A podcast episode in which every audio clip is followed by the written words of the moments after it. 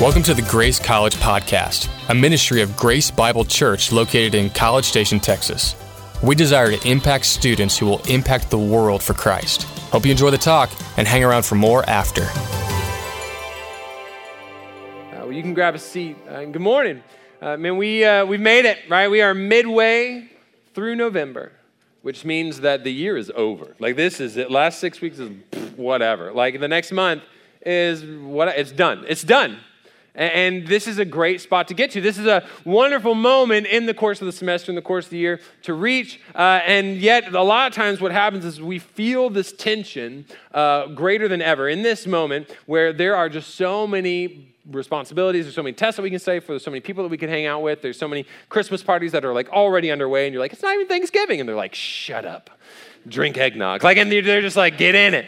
And man, we uh, we have so much spinning, and this is something that we've been talking about for the last few weeks, for about the last month, we've looked at this idea that we live in a current society, in a current culture, where we are constantly uh, feeling the weight of responsibilities and relationships, these different elements that are coming at us from all these different directions, and they all are competing for our attention and our affections any given moment of any given day. We are constantly lost and, and having to figure out, I mean, where am I going to give my time and my energy and my effort? What, what's worthy uh, of my energy right now in this moment? And so what's beautiful is that our God knows who we are. He knows what we're going through. And He knew that eh, there would be moments, there would be seasons where people need direction, where people need guidance, where hearts and minds need focus. And so He's given us the book of Philippians, this letter that Paul wrote to a church in Philippi thousands of years ago, and yet holds this beautiful, eternal truth,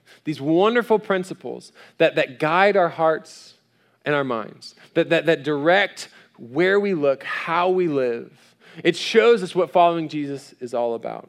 It's this focus for our faith that's so beautiful and so helpful. And it's a focus that many times can look something like this. Mackenzie, do you think it's a, a little brother or a little sister you're getting? A brother. A brother? And what do you want to name him? Tarzan. Tarzan. Yeah, I mean, be able to see it bubble over. oh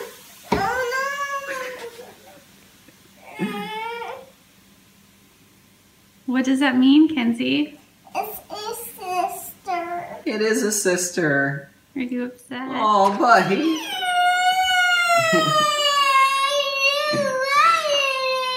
You don't want a sister, but you'll have a little sister. Boys are disgusting. True. So true. Eternal truth right there. And man, there is this reality that we often face is, is that disappointment uh, exists in our world. This world will disappoint us, right? There is disappointment to be found in any corner of this world. Our siblings' genetic structure will disappoint us, right? That's just part of some of us are still disappointed uh, with the way that that worked out. We have circumstances situations we'll find ourselves in that are outside of anyone's control and yet we find ourselves in them and it's disappointing it's frustrating it's difficult. We will find ourselves encountering other people who will disappoint us. The, the things that they say the things that they do the choices that they make it will disappoint us it will discourage us it will, it will frustrate us. We will even find ourselves at times disappointing ourselves where, we find ourselves being our own worst enemy, making decisions, having choices, going, going in certain directions that we look back, we're like, man, what was I thinking? Why did I go down that path? Why did I make those decisions? Why would I bring this disappointment and frustration to myself? And all of this is coming out of, all this disappointment is flowing out of essentially the decision that we make to put our confidence or our hope in something that doesn't hold up. Right? This is all just a consequence of misplaced confidence, of expectation that we set that is not met. And so, what we see in our lives is that this plays out over and over and over again. Well, we will put our confidence, we will put our hope in other people. We will put our confidence in our roommates. We say, Roommates, I trust you with my life, with who I am, with all that I will be. I trust you to put that trash can on the curb on trash day and if you were like me, you were, you were living in squalor and filth because that trash can would not go out on trash day. Like it was not happen. That confidence was misplaced. We will find ourselves putting our confidence and our hope in, in, ourselves to make a certain grade on a certain test in a certain project in a certain class, and we don't get it. Right? We will find ourselves having our confidence in another person that we're in a relationship with, our significant other, who then at some point will fail us or who at some point will break up with us. We will put our confidence and our hope in, in a choice that we're making that was just the wrong choice. We will put our hope and confidence in people or ourselves, and, and, and sickness occurs, right? We, we find our own bodies failing us. Plans that we make fall through. Disappointment will come into our lives because of misplaced confidence. Which is why this morning, what we'll see is Paul speaking to the church in Philippi, speaking to this group of believers, telling them, look, you need to know where to focus, not just your energy, not just your efforts. You need to know where to focus your hope, where to focus your confidence. What are you trusting in ultimately? He's going to look at the Christians in Philippi and he's going to say, Man, you need to make sure that you are putting all of your confidence, all of your hope in the finished work of Jesus Christ, because that's the only confidence that will allow you to rest in the unconditional love of God. Because otherwise, you're going to spend so much time, so much energy, you're going to feel so much disappointment. If you're seeking to obtain your own victory, if you're seeking to earn your own acceptance in this world from God or man, says you need to be confident in what Christ has done. See, he starts off in Philippians 3 and he says, finally, Right? And he's not wrapping up the whole letter yet. Some of you are like, wait, there's another chapter. He's, he's not wrapping it all up, but instead, this is his kind of introduction. In the Greek, this is this idea that you need to use what I'm about to say and apply it to everything uh, else that follows. Okay, so he's kind of essentially telling them, look, this is my main idea. Like, this is the application point. This is the end result of what I'm going to tell you. He says, finally, brothers and sisters, rejoice in the Lord. He says, I'm going to write this, uh, to write this again, it's no trouble to me. It's a safeguard for you. He says, I've told you this before, I'll tell you again. Rejoice in the Lord. Praise God. He says, that's what you ultimately need to come down to. We're going to walk this morning through a big chunk of this, pa- this chapter, and it's all going to come back to this idea, this end effect. You need to praise God. You need to choose to praise. That's why we start off our worship services with praise, with singing together. Right? This is a very intentional move. It's not just tradition, it's an intentional move that you'll find in many, many worship services across Western evangelical Christian church services, man, they follow this, uh, this pattern of holding, uh, of having these songs that we sing together. We have a band and people that lead us in singing. We have words on the screen that will tell you how to follow along if you don't have it memorized in your heart of hearts. Like there is this instruction and this wonderful benefit to praising, to choosing to praise the Lord to start that way, to end that way, to recognize, hey, ultimately that's why we're here. And what's, what's really incredible is that God has wired us for this to be a really effective tool in aligning us not just with Himself, but also with one another. There have been these studies on the psychology of singing together, whether it's in a church service uh, or you know at a concert or in a choir or whatever it might be. And what they've found, uh, there's this early, there's this preliminary investigation that's suggesting that our heart rates might actually sync up through that process, through that act of singing together, that we're actually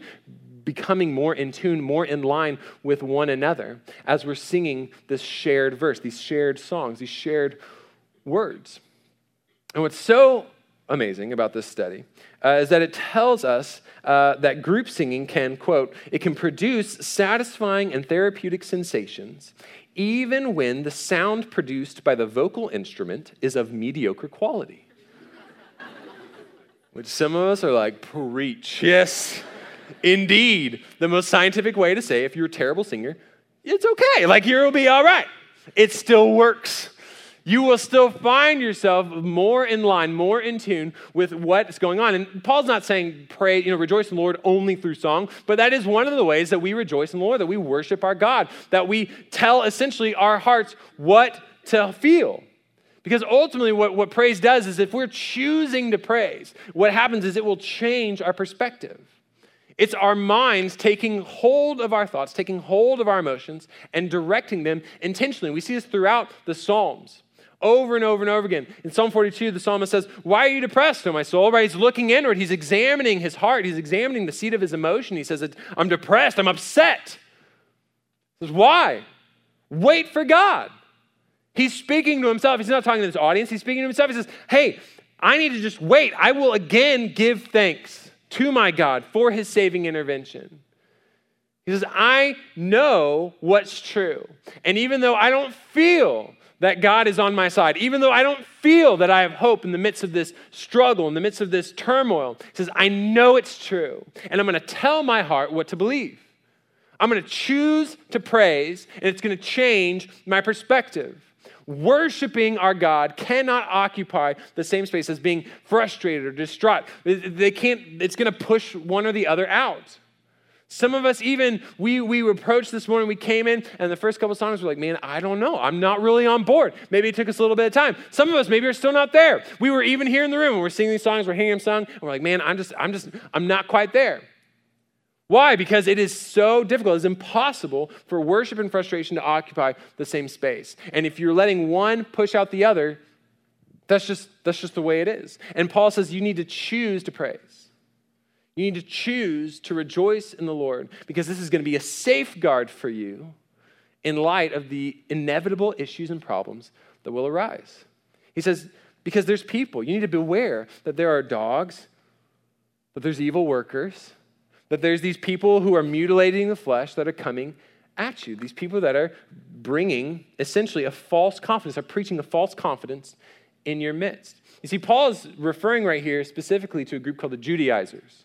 They're this group of people who uh, were pretty prevalent in this day where they saw what jesus did they saw what jesus said they were on board they're like yeah man jesus like he you know he said this stuff he did this stuff it's really great he died for he's the messiah awesome but what they didn't buy into is jesus telling everyone that he was the way and the truth and the life they didn't buy into the fact that he said, Hey, all you need is me. If you call on my name, you'll be saved. They didn't buy into that. Instead, they said, Okay, yeah, Jesus is really good, but to set yourself up for the gift of life that he's going to give you, you have to still become a Jew. You still have to convert to Judaism. In other words, you have to place yourself under the Mosaic law, under these commandments and these directives that we've been given, that we've been following for hundreds and hundreds of years, for all these generations. To say, you have to go through this process of becoming a Jew in order to be saved. They were preaching a salvation by faith plus works. And Paul's saying, man, this is way, way, way off. And he comes at him hard, man. He comes at him strong. He calls them dogs. Like, you dogs, right?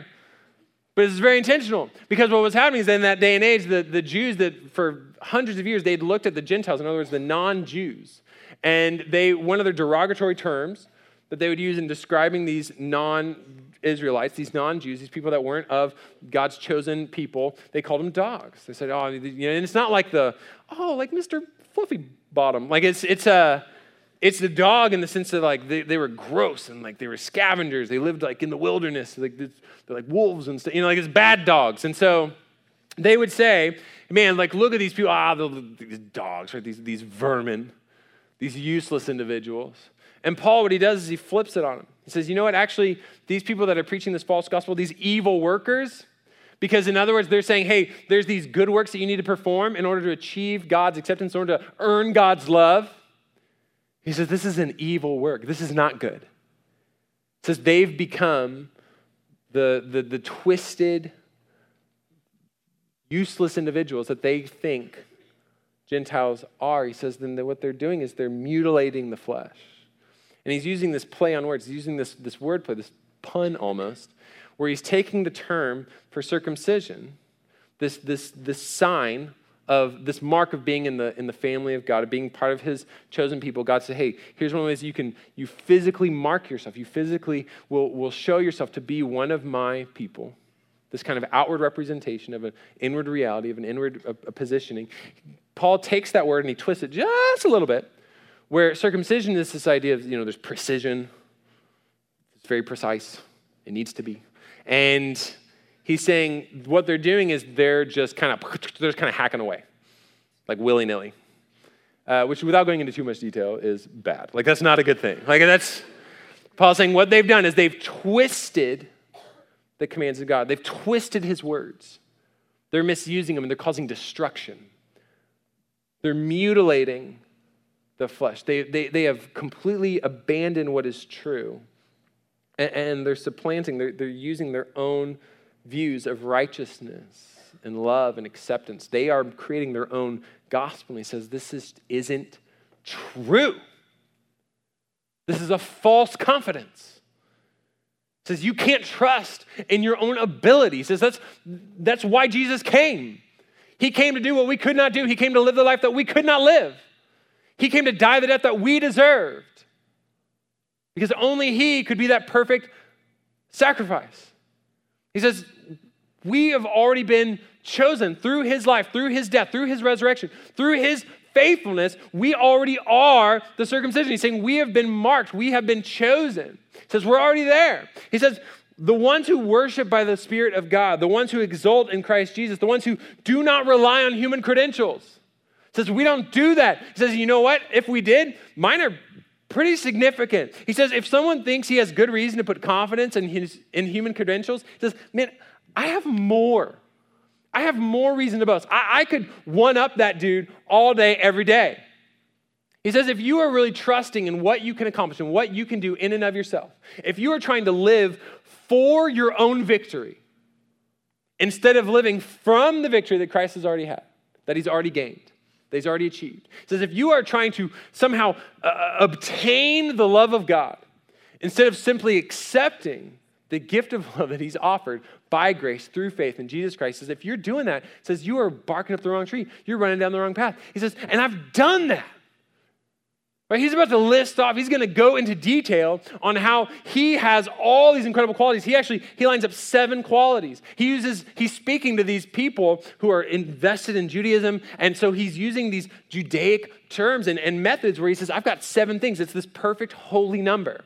They would see seven as complete. It was the godly number. And so he says, I've got all these qualities, some of which I've just been given by God. I've just inherited these things. Some of this is just my privilege of birth. And then there's going to be three at the end that he says, but these are things that I've performed. These are things I've earned. These are things that I've achieved that weren't just handed to me. He says, I was circumcised on the eighth day. Circumcised on the eighth day. And then promise, this is the last time we're talking about circumcision. But he says, look, in other words, I was born into this.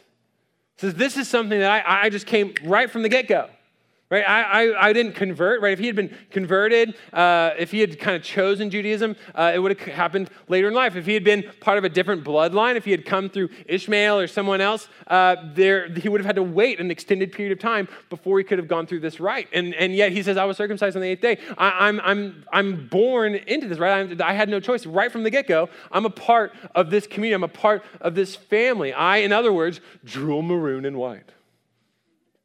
Again, just the most ridiculous. Even as I was looking this up, even as I Googled maroon and white, there are way too many examples of way too many articles of clothing, like adult clothing, that still say this. I hope Hunter is a baby. I hope desperately that he's a baby, but I don't know. I don't know.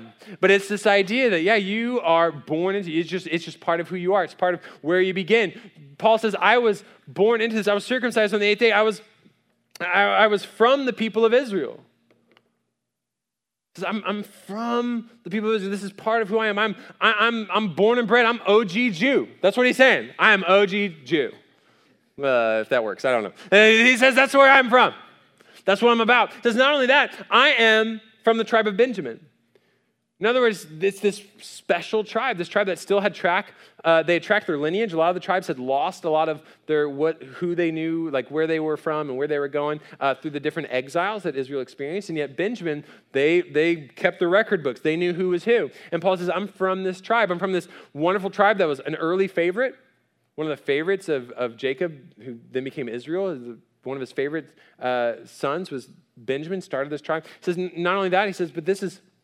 This is the one tribe that stuck with King David when all the rest of them wanted to rebel with Absalom, one of David's sons, to take over the kingdom. Benjamin stayed true. They stuck it out with David. Paul says, Man, I'm a part of this kind of best of the best. Right? He says, I'm a part of this. I have this rich heritage. You couldn't start off any better than me. I've got this deep line of winners. Right? I come from a line of winners. It'd be like if you, you had that grandfather who went to A&M, class of, you know, 1830, and he's got which is before it started, but whatever. He's got that Aggie ring. You've seen it. You've seen the, that Aggie ring that's just like a lump of yellow. You can't even like see anything on him. It's just just one big blob because he's worn it so long and like scrapes it on the driveway or something. And he wears it behind his wedding ring, right? Because he's part of some sort of secret cabal that runs Texas A&M. But we see this idea that man, you can come from really rich stock. Paul says, "I'm from the best of the best." I mean, I, I've got this true line. I'm the Hebrew of Hebrews. He's saying, man, I was committed. To, he's committed to the Hebrew language. That's part of it.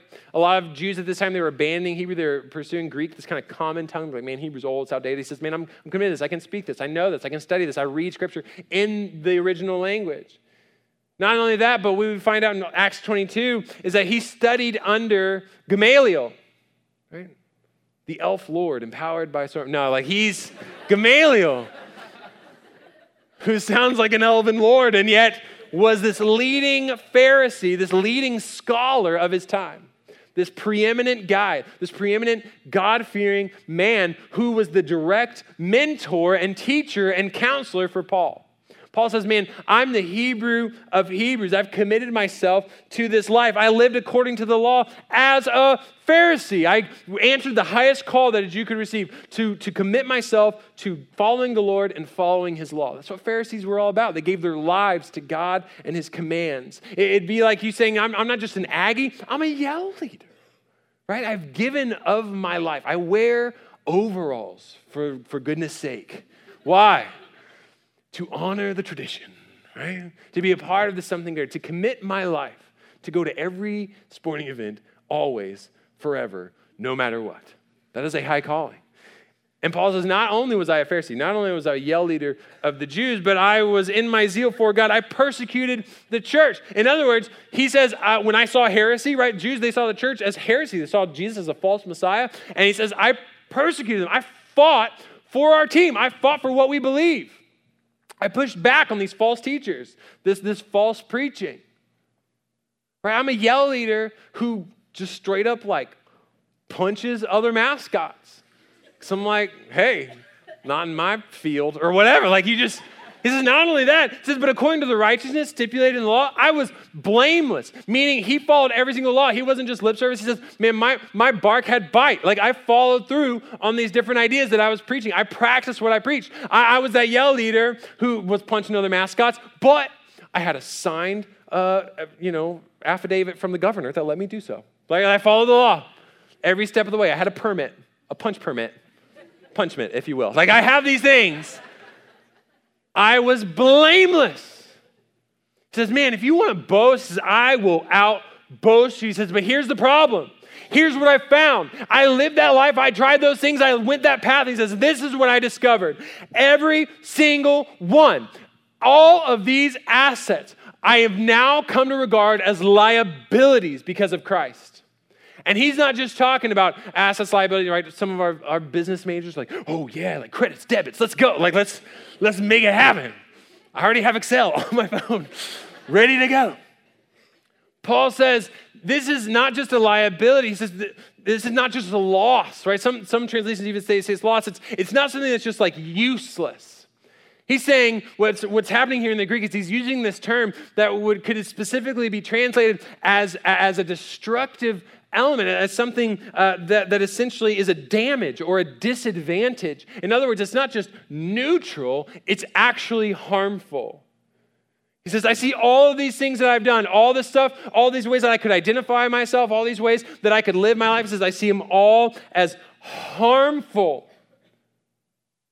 He says, I walked that path of trying to live for my own victory, and all I found was that it guaranteed defeat. Is just not worth it. It's not going to pan out. And yet we find ourselves so often getting caught up in that cycle of living for victory, of living for acceptance. And it's brutal. It's brutal because it never ends, right? You, you're always having to produce, you're always having to prove yourself. Every sports team is only as good as their last season. Every business is only good as their last quarter.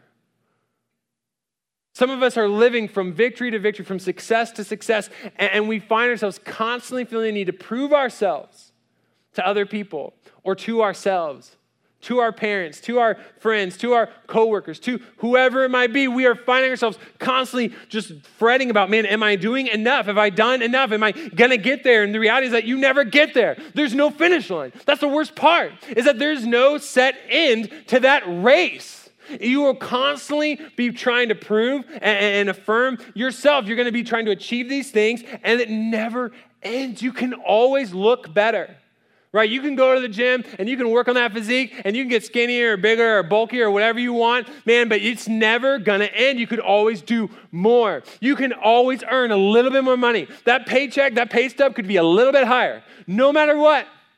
There's this famous example from John D. Rockefeller, the first American billionaire, the self made man, who was a billionaire like the early 1900s when like you would like work for a year and you'd earn like a nickel. Like he had a, over a billion dollars which is amazing. Adjusted for inflation, people are like, this is the richest guy in modern history. And people would ask him, man, how does that feel? Like, oh, man, that's amazing. That's got to be great, right? And famously, there's one report where they asked him, I mean, what, what would you say was the moment? Like, what was the cap where you really felt satisfied, where you felt like you could stop? They said, what was the point of wealth where you say like man once i crossed that threshold i was good. Like that was actually that was good. Where's the finish line? And he looked at him and completely non-ironically very self-aware told him just a little bit more. Said, how much wealth do you need? He says it's always just a little bit more. It's never enough. You can always be a better Christian. Some of us buy into this religiosity where we think, you know, I got to do these things, say these things, go to these places, and that's what's going to earn me the love of God, the approval of God, the affirmation of God. But the problem is that, I mean, you could always pray a little bit more. You could always read a little bit more in your scripture, in your Bible. You could always care a little bit more about the issues at hand, about the people around you. You could, you could always repent a little bit more from, from a sin or a fault or a failure in your life? Man, if you're trying to run in these hamster wheels, if you're trying to run this treadmill, if you're trying to seek after this self obtained approval or, or, victory or love or acceptance, man, I'm telling you, it never ends. Paul says it's, it's not helpful. In fact, it is actively harmful says, I now realize that all of these things, they were liabilities compared to what? To the far greater value of what? Pleasing Jesus Christ, pursuing Jesus Christ, obeying Jesus Christ. No, what's that word? Say it with me. It's, it's the far greater value of what? Say it with me. Knowing Christ Jesus knowing Christ Jesus, my Lord, for whom I've suffered the loss of all things. Indeed, I regard all these other things, all these accomplishments, all these affirmations, this resume that I could print out and shove in your face, it's feces, it's dung, it's waste. He says, All these things I counted as loss that I may gain Christ. Compared to the value of knowing Jesus, all these things fall away. He says, It's knowing Jesus, it's just knowing Him. It's just ex- accepting the love that he's offering. It's experiencing. It's not striving for the, the, the, the, things that he's offering. It's not somehow fighting and scrapping and getting to this point where I can earn the approval of God. He says, It's been given, it's been offered, it's a gift. He says, I just need to know him. Knowing Christ Jesus is the highest value, the greatest thing, the greatest pursuit of my entire life. Says, Everything else is nothing. It's waste. Dung. Gross. Two weeks ago, my wife and I walked into our daughter's bathroom, my three year old daughter. We walked into her bathroom and it was, it smelled like a corpse, okay? Like just something had died. My soul probably was what it was. That's what I had died. Uh, because it was, it was rough. And we were like, okay, you know, no, we fixed this, no problem. Like, she's sinful, it's okay. Like, we will, we will persevere. Uh, and so we kind of, you know, try to straighten things up, try to get to the source of the problem, flush the, flush the toilet, um, and water began to pour out of the bottom, the base of the toilet. Okay, and that's not great. Like, that's probably not, it's not ideal. Uh, I don't know about your toilets, but that's not how mine normally work. And so we, we kind of figured, like, okay, maybe we traced it back. I mentally we traced it. Like, okay, well, a few days before that, uh, our seven year old niece had come over. She had brought a friend who was uh, just this little dainty seven year old girl, uh, and yet somehow had this, like, waste output of like a 45 year old lumberjack. And she had demolished that bathroom. Like, I. I was on the cleanup crew for that one. Ew. And so we were like, okay, it's probably just that, right? Like something happened she's she's got dietary issues and we'll just we plunged away we're like okay we got this like, let's use this stuff and and flush it again again more so water just streaming out of the base of this toilet we're like okay that's it we have to move we're done right like this is it so we flee we flee the but we turn the water off we flee the bathroom and we go to our bathroom. As part of the cleanup process, we're putting stuff in our toilet. We're trying to flush our toilet, and the exact same. Suddenly, water becomes comes out of the base of our toilet. We're like, what has happened? What curse hath man brought to this home? And so I go on Google and I'm like, you know, is this like an ancient Indian burial ground? Like, what's going on? What is going on? Oh, like, what do we do? And I discovered through my research, this is like 9 p.m. on a Saturday night, I discovered through my research that uh, there was probably a blockage, uh, something was going wrong with our sewer main. You have this one main line under your home that goes to the sewer. And it was obstructed clearly because all this, it was just, and so I called Greg. Greg uh, was this guy who's the local plumber. I didn't know him before two weeks ago, but now I know him and I love him because when I called him, I couldn't believe he answered, but he answered the phone I called his, the, the company line. He's like, hey, it's Greg. And I was like, hey, great, Greg. And so I explained to him, hey, here's the issue. He's like, yep, sounds like you got your main line clogged. He's like, well, here's the thing. I'm sorry. I don't think I can come out tonight like, Greg, it's 9 p.m. on a Saturday. I, it's fine. I forgive you. You know, it's okay.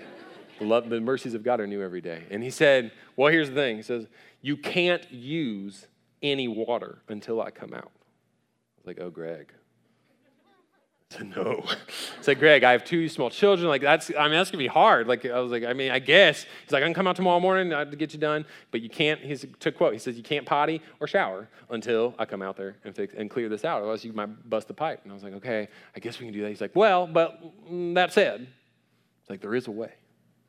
I said, Greg, what is it? Said, you can go in your yard and you can find an overflow pipe. He says it's going to be this little white pipe that's going to be sticking up in your yard. He says, and if you go out there and you open it up, what will happen is it'll divert all of the overflow into your yard instead of into your house. And I said, well, that, okay, I'm on board. Uh, let's make it happen. So my wife and I, we went scouring in our yard and we found it.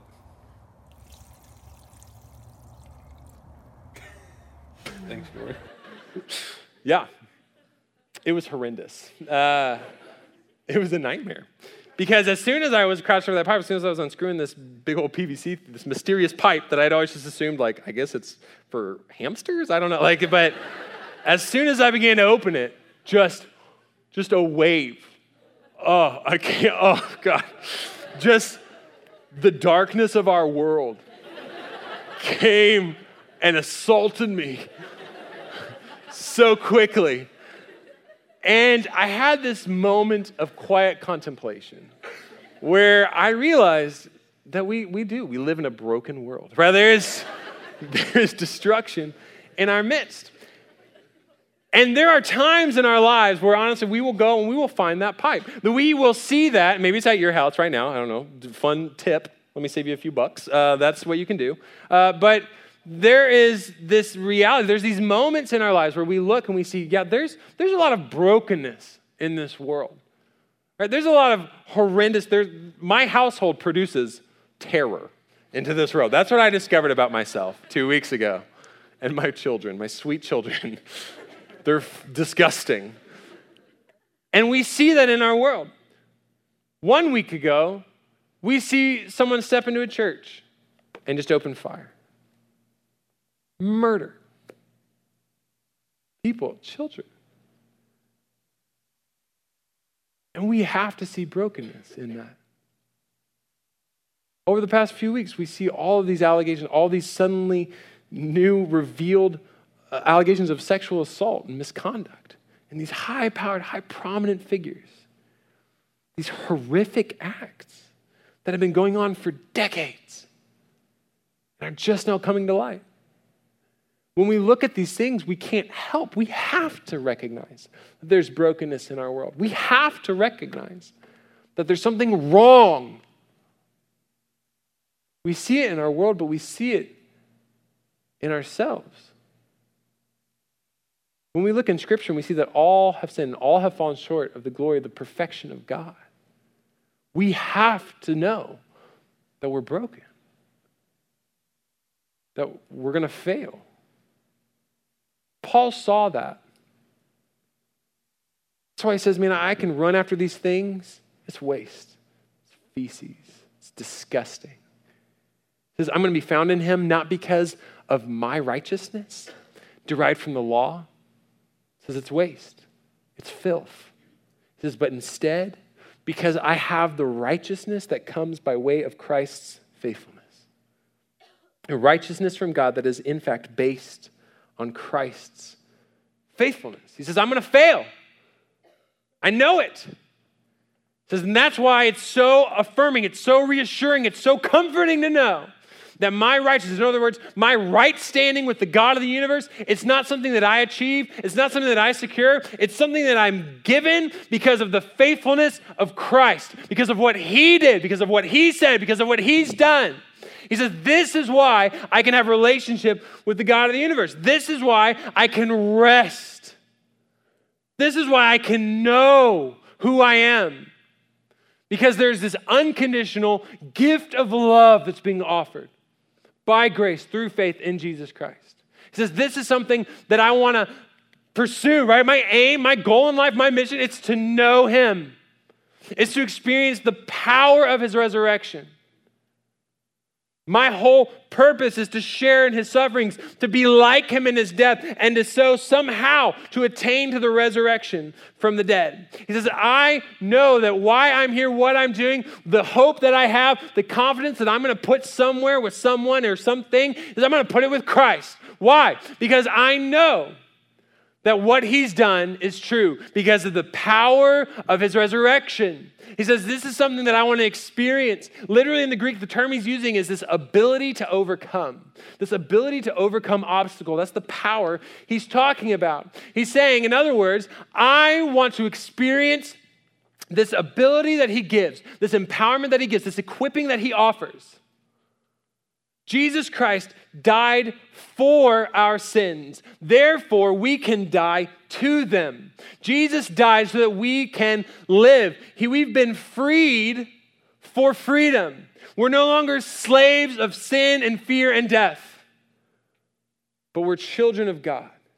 If we've trusted in Jesus Christ for the forgiveness of our sins, we've been adopted out of sin and death and destruction. We've been adopted into the family of the Lord Most High. Paul says, This is where I'm going to find my hope. This is where I'm going to place my confidence. This is the identity I'm going to adopt. It's not going to be this resume that I can do. It's not these things that I've accomplished. It's not this lineage that I come from. He says, Who I am is I'm a child of God. He says, That's who I am.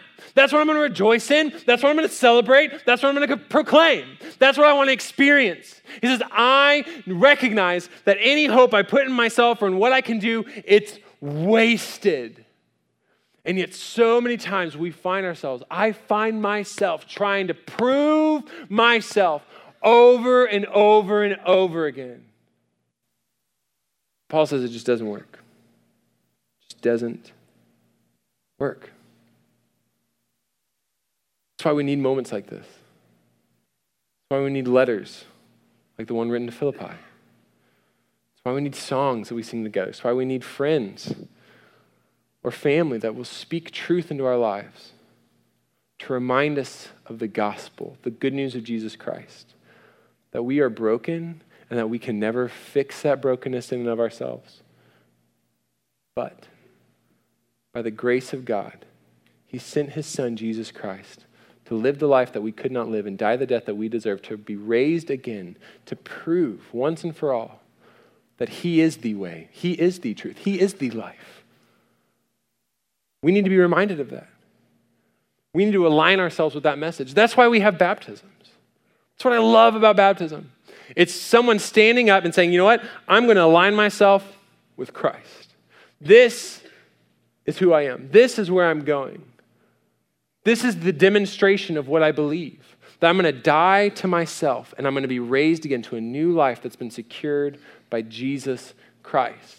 And I'd encourage you, if that's something that you haven't experienced, if you've never been baptized as a believer, I mean, we have uh, one Sunday every semester where we, we observe baptisms. We get, to, we get to practice this beautiful illustration of this new reality, this new life. And I mean, if that's something you're interested in, uh, we would love to hear from you. Send us a text this week. Send us an email to, to Ross, who's overseeing it. You could also send it to college at Grace Bible. I mean, let us know. If this is something that you want to be a part of, we're doing it on December 3rd, just a few weeks away. We would love for you to be a part of it. It's one of my favorite things that we, we ever do is we gather and we worship and we witness story after story of men and women who God grabbed a hold of. He claimed them. He chose them. And he says, I want you. And I've got you. And now I'm going to use you to be my witness to the world. God still calls us to a life of obedience and, and, and, living in ways that, that glorify Him, that bring honor to His name, but it's not to obtain our salvation, that's to obtain His love. It, it's an act of gratitude, of thankfulness. It's the, the, the logical outpouring of what we've received. It's lives that don't bring glory and honor to ourselves because of what we can do. It's lives that bring glory and honor to Him because of what He's done and what He continues to do. Paul says that's where our hope is found. The victory that Christ has secured, the promises that He's given us. Praise God. Praise God. That's why in our services on Sundays, I mean, we end in worship. Again, it's not tradition. It's intentional to redirect our minds to recognize hey, this is why we're here. So as we enter into that, we're going to sing one more song this morning, and, and I want us to reflect for a moment before we get there, before we begin to sing the truths and the praise and the, the reality of who our God is and what He's done for us. We can pause and take a moment to reflect on, man, God, what are you calling me to? God, God where is it that I'm, I'm living for affirmation? I'm living for acceptance instead of living from the acceptance that you've already given me? God, where's it that I'm trying to please you? Where am I trying to please other people? Where am I putting false confidence in, in the things of this world or in myself? God, where is it that I'm, I'm failing to really trust you, who you are, what you've told me? So let's go before the Lord. Let's ask Him to reveal that in our hearts right now. God, we just are grateful that you've given us the gift of worship and of prayer. God, that you hear our songs, that you're pleased by them. God, that's a, that's a beautiful thing. And God, the fact that you, you hear our, our requests, God, you hear the things that we say. God, it's, it's a, Lord, what, a, what an incredible gift. And, and God, we just, we ask that we wouldn't overlook that. We wouldn't take that for granted. God, we, we want this moment to, to be one where you are really rooting out the, the brokenness in our, in our lives. If you would take a moment right now and just pray, ask God to, to stir in your heart, ask the Holy Spirit to bring conviction to where you're trying to prove yourself. Either you're, you're proving yourself to yourself or to other people or to God. Just ask God, say, Lord, convict me. Where is it that I'm, I'm running after this, this false hope? Of self obtained acceptance. Ask Him to bring that to mind.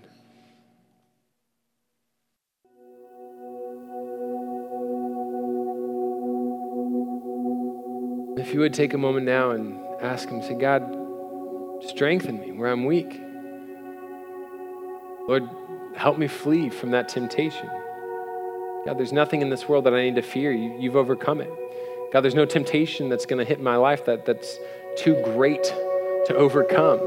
God, you've given me this promise. Lord, I can experience the power of your resurrection.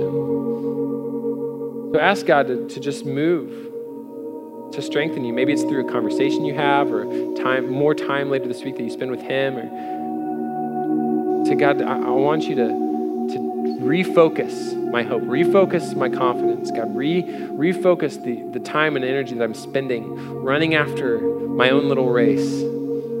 God, let me instead experience the love that you've offered through Jesus Christ. And God, let me just freely extend that to the people around me, to look out rather than in. Ask Him to empower you to move in that way right now.